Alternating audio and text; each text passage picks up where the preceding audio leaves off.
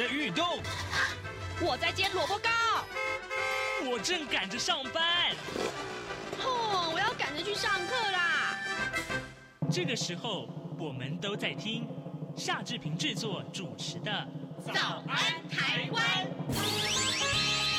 早安台湾带给你最热门的时事访谈，最感动的人物专访，最直接的民意表达。对，让我们一起收听《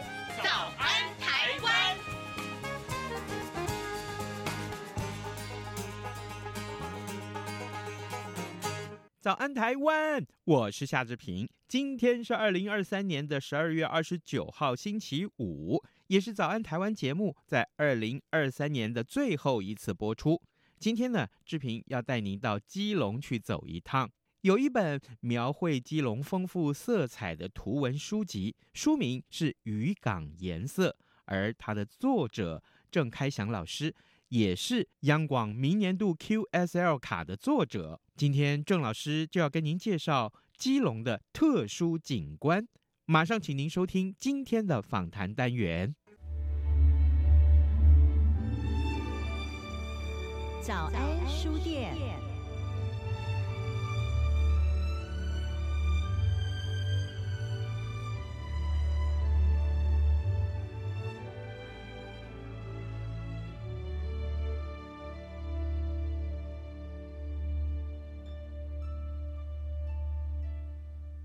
这里是中央广播电台台湾之音，您所收听的节目是《早安台湾》，我是夏志平。各位听众，我们今天在节目中跟大家介绍这本书啊，呃，这个书的内容让志平感觉到，我用震撼两个字来形容，为什么呢？呃，我很喜欢基隆，这是台湾北部的一个小城，那么但是啊。每次来到基隆，我都觉得我会有很多不同的发现，呃，不管是美食也好，景点也好。天气也好，甚至于啊，还有这里的人。不过今天我看到这本书，我觉得哇，我一定要请这本书的作者来到节目中啊。我先跟大家介绍一下这本书的书名，叫做《渔港颜色》。渔就是下雨的雨啊，基隆又叫做渔港。写这本书的人啊，他是呃城市观察画家啊，他走会基隆市，基隆这个小地方，他叫郑开祥郑老师。老师早安。主持人早，各位听众大家早，是谢谢谢谢老师一早来到早安台湾哦。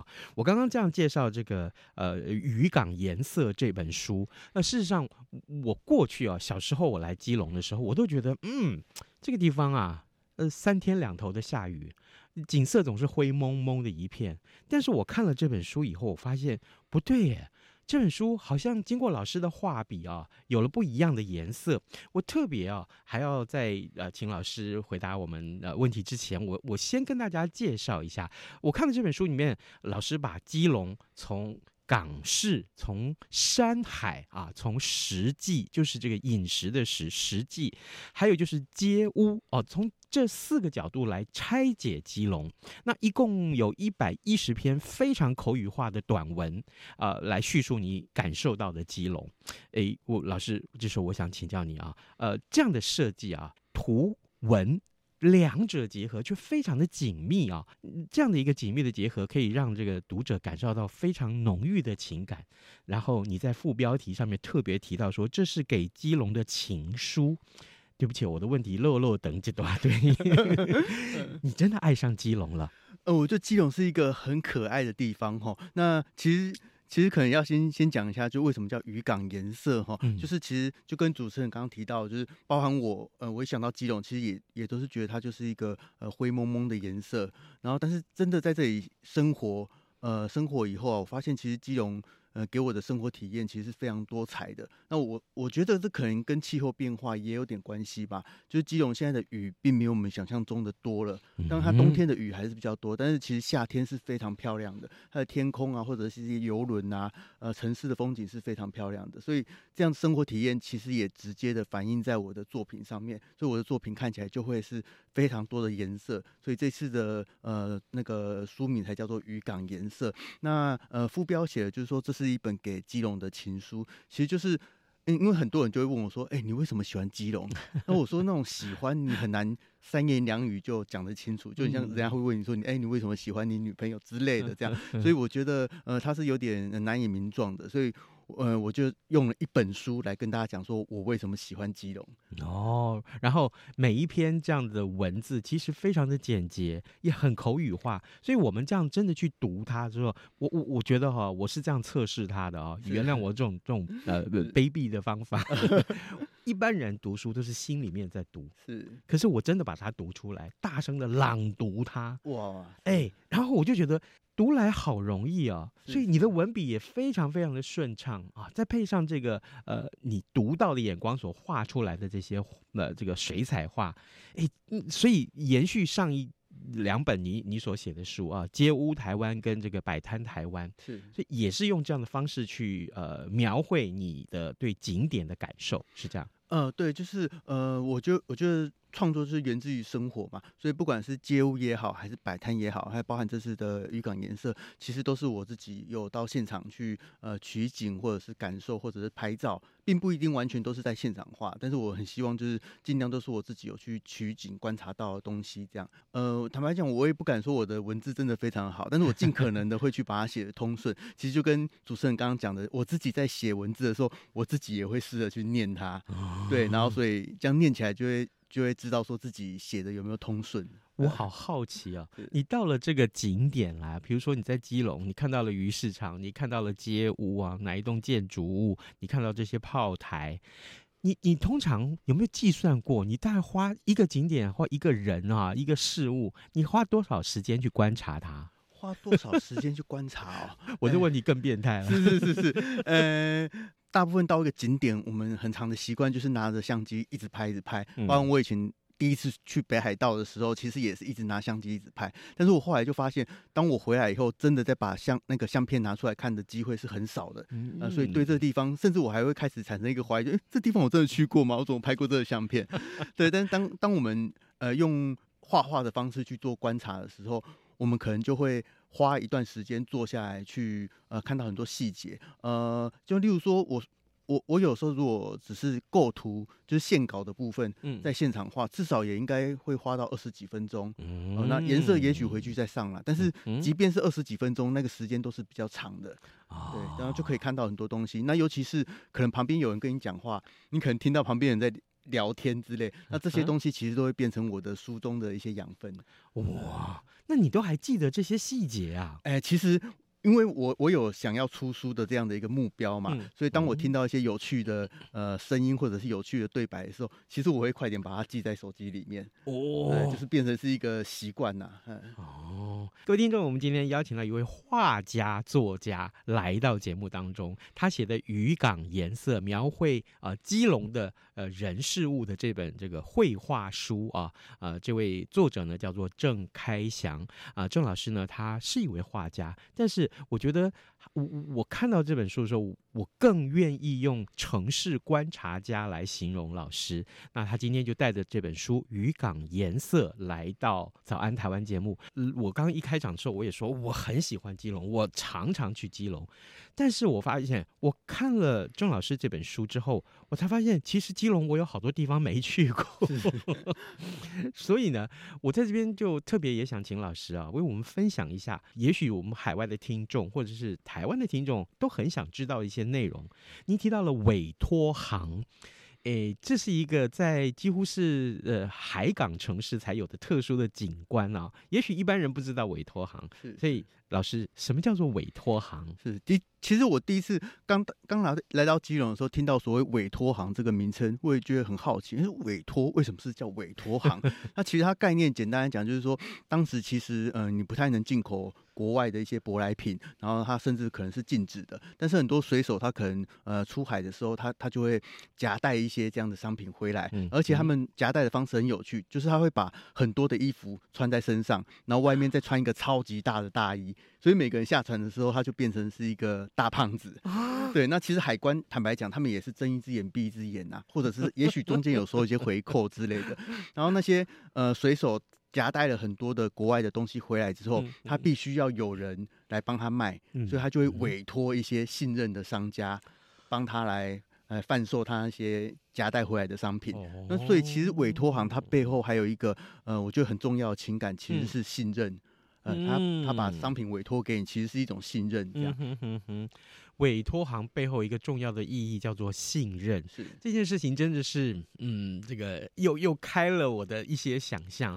听说当时的委托行，呃，在基隆大概有两百多间，然后北部的人啊，要买一些最流行的的东西，都要来到基隆这边来买。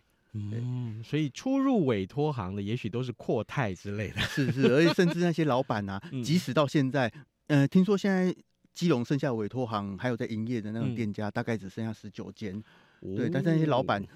他的那个气质还是跟别人很很不一样，就不管是打扮啊，哦、还是呃谈吐，其实你还是觉得他是呃，我觉得是很有那个文化水平的。是，我下回这个真的如果再到基隆去，我愿意去逛一逛委托。是，不过我不知道我买不买得起这些 衣服了啊。呃，各位听众，今天早上我们邀请到郑开祥老师来到节目当中，他所呃写的跟画的这一本《渔港基隆》，我们刚刚聊到的是委托行。到基隆真的不能不去鱼市场，但这个喜欢真的真的要买新鲜的这个鱼货，大概都是凌晨要去啊。对所以这个老师，那你你逛了鱼市场的感受是什么？呃，基隆有一个鱼市场特别有名，叫坎仔顶啊，坎仔顶鱼市场。嗯、那呃，它最特别的地方就是它主要是在凌晨的时候才开始在在营业。那我第一次去。去那个坎仔顶的时候，因为它是晚上才才营业嘛，嗯、然后那种给我的那种视觉震撼呢、啊，是是非常大的。因为白天去那个地方是就就是一般的巷道，你没有想到这个地方晚上会是鱼市场，对，就没想到去晚上去的时候，它就哎、欸、宛如白天的感觉，然后人非常非常多，然后那个整个巷巷道啊是塞得满满的这样，然后呃除了鱼市场这样的一个画面很热闹之外，其实。最让我感兴趣的就是它里面会有一个所谓叫跳手的这样的职业，嗯、啊，其实跳手简单来讲就是，呃，他会喊价啦，在那边喊价，然后，是是是呃，那而且每个人喊价的那种 tempo 语调都不一样，嗯、那有的人可能就是呃比较平铺直述，然后有的人他他可能他的音调啊就很像在唱歌的感觉，嗯、所以对我来讲，那些跳手就很像是鱼市场里面的那种 rapper，对，所以在逛那个鱼市场的时候，呃，身边就会此起彼落的有很多的啊，几巴几巴几巴几。巴，冷巴，冷巴，冷巴，冷巴，就会有那种叫卖声，然后就很像形成了一种鱼市场的交响乐的那种感觉。哎、欸，可是老师，我去台南的鱼市场哦，我发现我听不懂他们喊价的内容，哎，我觉得他讲的是另外一种语言。哦，是我有听听说或者看过一些影片，就是有些地方的跳手他喊价的那种。方式或者是又又更更独门一点，嗯、然后但是我我我看基隆的鱼市场的，他就比较是用数字来喊价这样。哦，好，这个有空真的也要去基隆的卡妈店啊，对，我就非常值得去鱼市场看一看。那这个当然，老师的这个这本书里面有对于很多很多景点，其实都有绘画啊，就是帮助你对这个地方的了解。也许啊，也许你没有去过这个地方，那你看到他的这个呃绘画的作品之后，你就会想到哦，原来这个地方。地方是长这个样子，但但是呢，就志平来讲，我虽然去过呃鱼市场，我虽然去过委托行，但是老师所画出来的人事物，也是我所感觉到新鲜的啊。是是另外，我们来看看，呃，有朋友跟我说啊，就是这个公民老师黄义忠哈，他跟我说，你你要去基隆哦，啊，看看能不能玩遍基隆的七个炮台。原来基隆有七个炮台呀，啊，是因为呃基隆它。它本身就有点像是一个么字形的地形，然后、嗯、呃两边就是比较高的一些丘陵，嗯、所以它就形成是一个很好的战略位置。然后旁边那些丘陵上面就会有一些炮台，这样。嗯、那当然一些炮台现在或多或少都有被留下来。然后有些炮台是整理的比较新，那有些就是用有点遗迹的概念去把它留下来。是那我觉得新的炮台也好，或或者是有点遗迹的方式去保留，呃，都蛮好，都是都是可以让人家遥想当时的炮台的。那个配置的感觉，而且我特别喜欢炮台，就是当你，哎、欸，就是登高去远眺的时候，就可以看到整个的基隆的风景，然后甚至可以远眺到那个基隆屿，然后基隆屿其实对我来讲就有点像是基隆的精神堡垒，对我基本上只要呃登高，你只要远眺就可以看到基隆屿。这样。老师在这个形容这些他所看到的景点的时候，我总是觉得说，从这个画里面可以听到老师的一些不一样的观察，仿佛我又来看到一个同样的景点，但是有不一样的景色一样啊。那特别是一样，我看这些画的时候，老师对于这个光影的掌握非常非常的。啊，太杰出了！我必须说，那比如说我们看到这个呃狮球岭炮台这张这个老师的绘画作品，那个光影的呈现好棒，然后这个呃这个呃树叶哈被阳光晒过来下，在建筑物上留下印记的那个感觉。老师在画画的时候，你所拍到的这个手机上面的这个呃照片，其实就是你画下来的样子吗？呃，大多是这样，没有错。那其实实际上我们在现场在画的时候，那个漂亮的光影并不会一直都存在。或一直都出现，因为有时候，例如说云经过的时候会遮住太阳之类的，所以其实我我这边也会用一个小技巧，就是当呃如果忽然有一个漂亮的阳光出现了，其实我会快点把它拍起来啊，对，因为因为那个光影，与其是你自己想象。然后，呃，如果有出现真实的光影的话，其实真实的光影会更自然一点。嗯，对，哇，好，这个连带也真的是，真是挑起了哈，这个志平也许将来想要去学画画，等我退休的时候，想要去学画画这件事情，因为我觉得我很羡慕啊，有各种这个才艺的人，呃，会唱歌的啊，这个呃会演讲的呃，或者说会画画的。啊，甚至于这个做某些事情很特殊的、很杰出的，我都非常非常羡慕。我就觉得哇，那是那是多大的恩赐啊！上帝的恩赐，也对，给他给他这么棒的发挥。呃，各位听众，今天早上志平为您邀请到城市观察画家郑开祥，我们请郑老师呢在节目中带来他这本书《渔港颜色》。渔港指的就是基隆这个地方。呃，我常常去基隆，但是呢，我经过了通过了老师的。这本书之后，我才发现，原来我真的有好多好多，呃，书里面所介绍的地方，我是没有去过的啊。包括接下来我们要谈的这个地方，诶，不要说我没去过，我相信大部分的人也都没去过。原因呢，就是因为这个地方是限时开放，不见得一年到头都开放，而且去的话要预约。我在想，这又不是福山植物园，怎么会需要预约？这个地方叫做阿拉堡湾。啊，我真是也是看到这本书，我才知道原来基隆有这么一个地方。老师，可不可以麻烦你为我们介绍什么是阿拉堡湾？是阿拉堡湾，其实也是在呃和平岛的地质公园呃那一带这样。啊，只是说阿拉堡湾那边呃，因为它可能。行走的步道，它旁边就是可能会有一些波浪会打上来之类的，嗯、所以它那边可能就是需要有导览老师来带，会比较安全一点这样。嗯嗯、然后为什么它会有一个现现实的开放？其实就是如果是冬季或东北东北季风的时候，那个浪就会更大一点，所以你走那个步道就会相对又更危险啊、哦呃。所以它会有这样的一个一个时间的限定。对，然后那边很特殊的就是它会有很多的呃很特殊的一些。呃，地质啊，嗯、然后或者是一些奇形怪状的一些奇岩，这样，那那那些老师其实都会去解释那些地理的一些一些状态。哦，这就是为什么需要有导览老师的原因。是一方面是他啊，呃，注意你的安全；另外是他可以提供很多的呃有趣的导览跟知识，这样。哦，这很专业呢。对对对。哦，好，这个但是预约的这个呃方式，其实就可能需要上网去去查查看。他们网络上其实都写的非常的清楚，嗯、然后也很容易可以去做预约。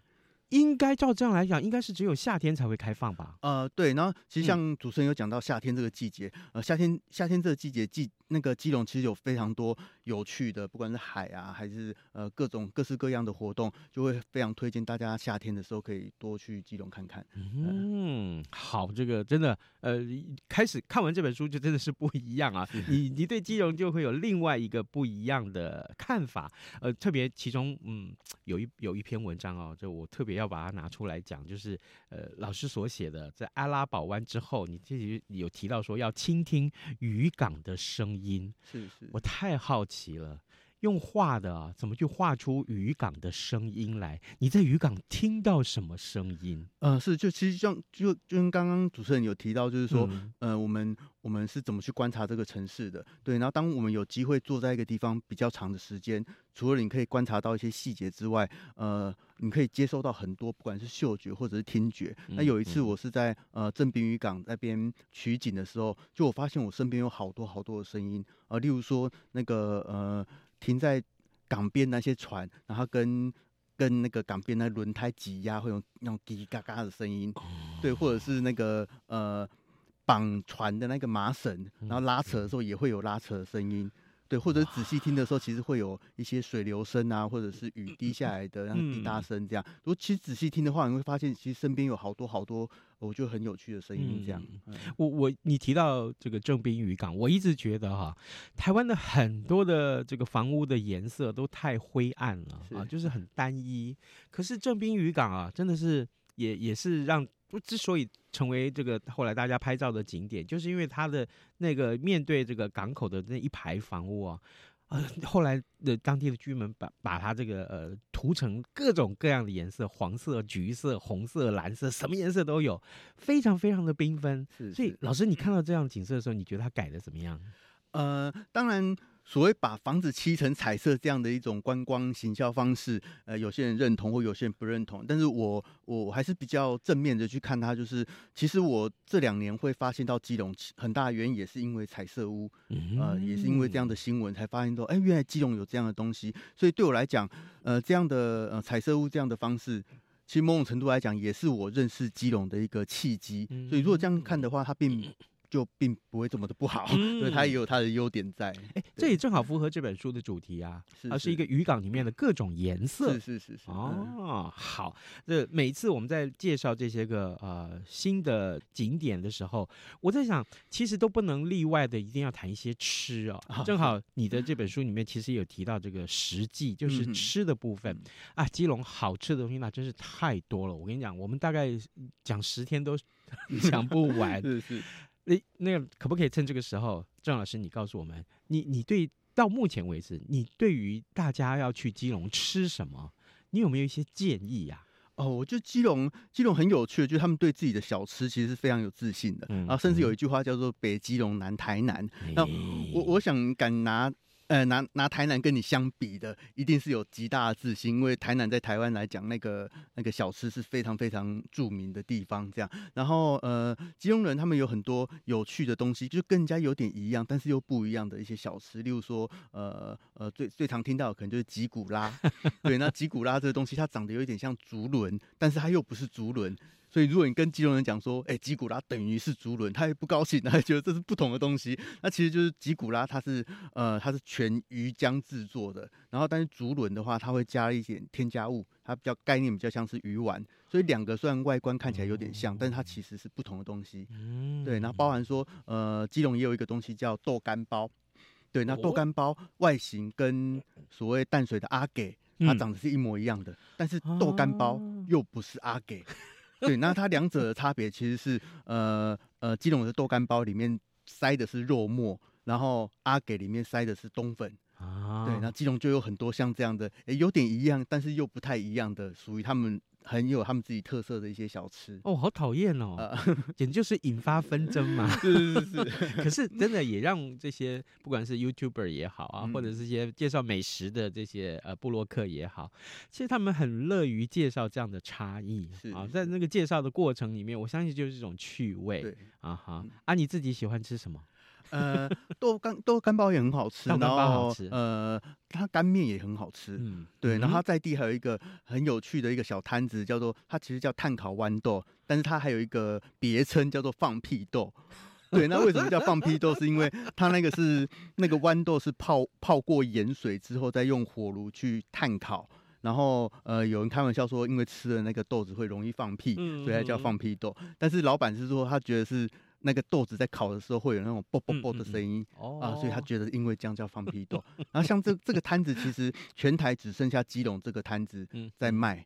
然后然后所以如果有机会大家来基隆的话，其实你可以去吃看看这个放屁豆，口感很特别。我我我小时候啊去逛基隆夜市，很喜欢吃那个营养三明治，是是这营养三明治也很多人排队。可是到后来长大了以后，觉得嗯，嗯我要吃一点不一样的，所以我后来爱上了猪脚。啊，猪脚就是白水煮的这个猪脚哈，就是也也还有面线啊，加上蒜泥呀、啊、什么之类的，啊，那个我完全没有办法抵抗。是，好，这个各位，如果你真的很想喜欢去尝一尝基隆的这个每一样美食的话，求求你真的每一次去啊，品尝大概四五样就。对，基隆东西太多了，太多了啊。好，我们最后还有一点点时间。呃，郑老师，我想请教你，你有说你去出海去海钓，哎，哎，那是一个怎么样的经验呢？其实我。我从来没有钓过鱼，然后我也蛮怕钓鱼这件事情的。对，那刚好也是朋友呃邀我说，那要不然我们一起一起出去海钓看看。对，然后这是算是第一次的一个海钓经验。那其实它概念大概就是，呃、我们跟着有点像是一个渔船吧，嗯，呃，跟着一一个渔船出海，然后它是大概。呃，下午大概五六点出海，然后一直到隔天早上五六点回来，然后所以大概十二个小时的时间都在海上这样。然后呃，船上除了有少数像我们这样是比较像游客之外，其实也有一些就是专业的钓客，然后就是他们就钓了，哎，一整个晚上也许钓了上百条，甚至更多，呃，都放在那个冰那个冰桶里面，然后隔天早上就是拿去市场去卖之类的这样。哦，对，然后我觉得那过程，呃，我自己是觉得很有趣啦，因为我第一次发现说，原来钓。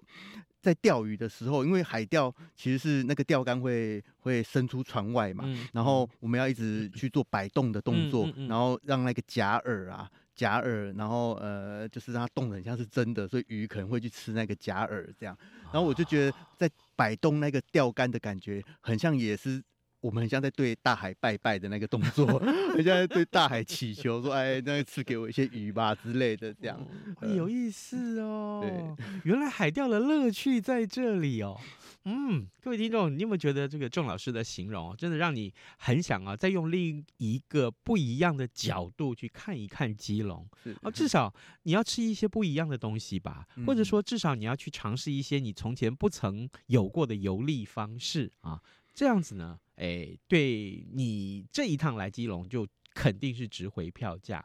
老师，最后再请教你这个问题：很多人刚刚我们有提到，就是很多人现代人啊，这个不管是怎么样，看到什么就用手机拍照，美食上来都是手机先吃了哈。嗯，是。啊，然后可是拍完照以后回去也没干嘛啊，就就忘了。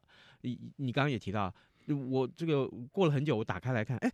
什么？我我去去过这里吗？嗯，我吃过这个东西吗？嗯，所以老师，你怎么样去给一些现代人给一些建议，好不好？嗯，他们怎么样在生活上更用心？嗯，也许是学习画画吗？啊，或者说是学习用什么样的角度去观察事物？呃，其实我会接触呃这个东西叫城市速写。其实他希望的就是我们可以在现场去坐在那个地方一段时间，然后去描绘、去观察这样。呃，其实对我自己来讲，我真的是因为透过画画这样的一个契机，呃，开始会去观察到城市很多小细节。要不然我其实我以前也并不是这样呃这么细腻的一个人。那我觉得是画画。给我的影响非常非常大，这样。然后当然我我也知道说很多呃很多人他可能会觉得说我我我不太能比较没有办法接触画画，然后觉得很害怕画画。但是他他我觉得他他所提倡的这个观念，并不是希望你每个人都很会画画，就跟小朋友一样啊。啊小朋友其实他画画是很大胆的事情，所以你并不一定是呃要很会画画，因为他重要的不是在最后呈现出来的结果，而是那个过程。因为过程在在现场去观察的时候，你就可以感受到很多东西。那即便呢、啊，我觉得即便真的大家如果都没有办法接触画画，我就多拍照其实也是一个方式。因为拍照其实，在拍照当下，你就是在练习构图，甚至是练习观察。对我觉得，呃，对城市如果有观察的话，我们自然就可以。感受到很多有趣的事情，嗯，太好了。但是呃，我们还是推荐各位听众哦，可以的话，你去书店里面啊，网络上也很多哈，这个购买的管道。《渔港颜色》这本书，这是郑开祥老师他送给基隆的情书。他超爱基隆，但是呢，他形容完基隆之后，其实我相信各位听众也跟志平的感受是一样，也开始啊，这个希望每次去基隆都用另一个不一样的感受。我们今天非常谢谢老师来到节目的现场。谢谢老师，谢谢大家。对于台湾的政治、社会与历史，以及中国的新闻事件及议题，台湾是怎么想的呢？中央广播电台自明年元月起，每周五晚间九点三十分到十点，全新播出的《台湾怎么想》节目，是由从事出版工作十多年的王家轩所主持，以人为出发点，进行深入访谈或解析。多面向探索人物、书籍、历史与新闻等议题，精彩丰富的节目内容，请锁定央广全新节目，自明年元月起，每周五晚间九点三十分到十点播出的《台湾怎么想》节目。当然，我们也谢谢您今天收听《早安台湾》节目，更要谢谢您这一整年来支持《早安台湾》。祝您有愉快的年节假期，咱们明年再会喽。早安，你好，欢迎光临。今天吃汉堡或三明治，加杯饮料，只要一个硬币，让你的一天充满健康活力。早安，你。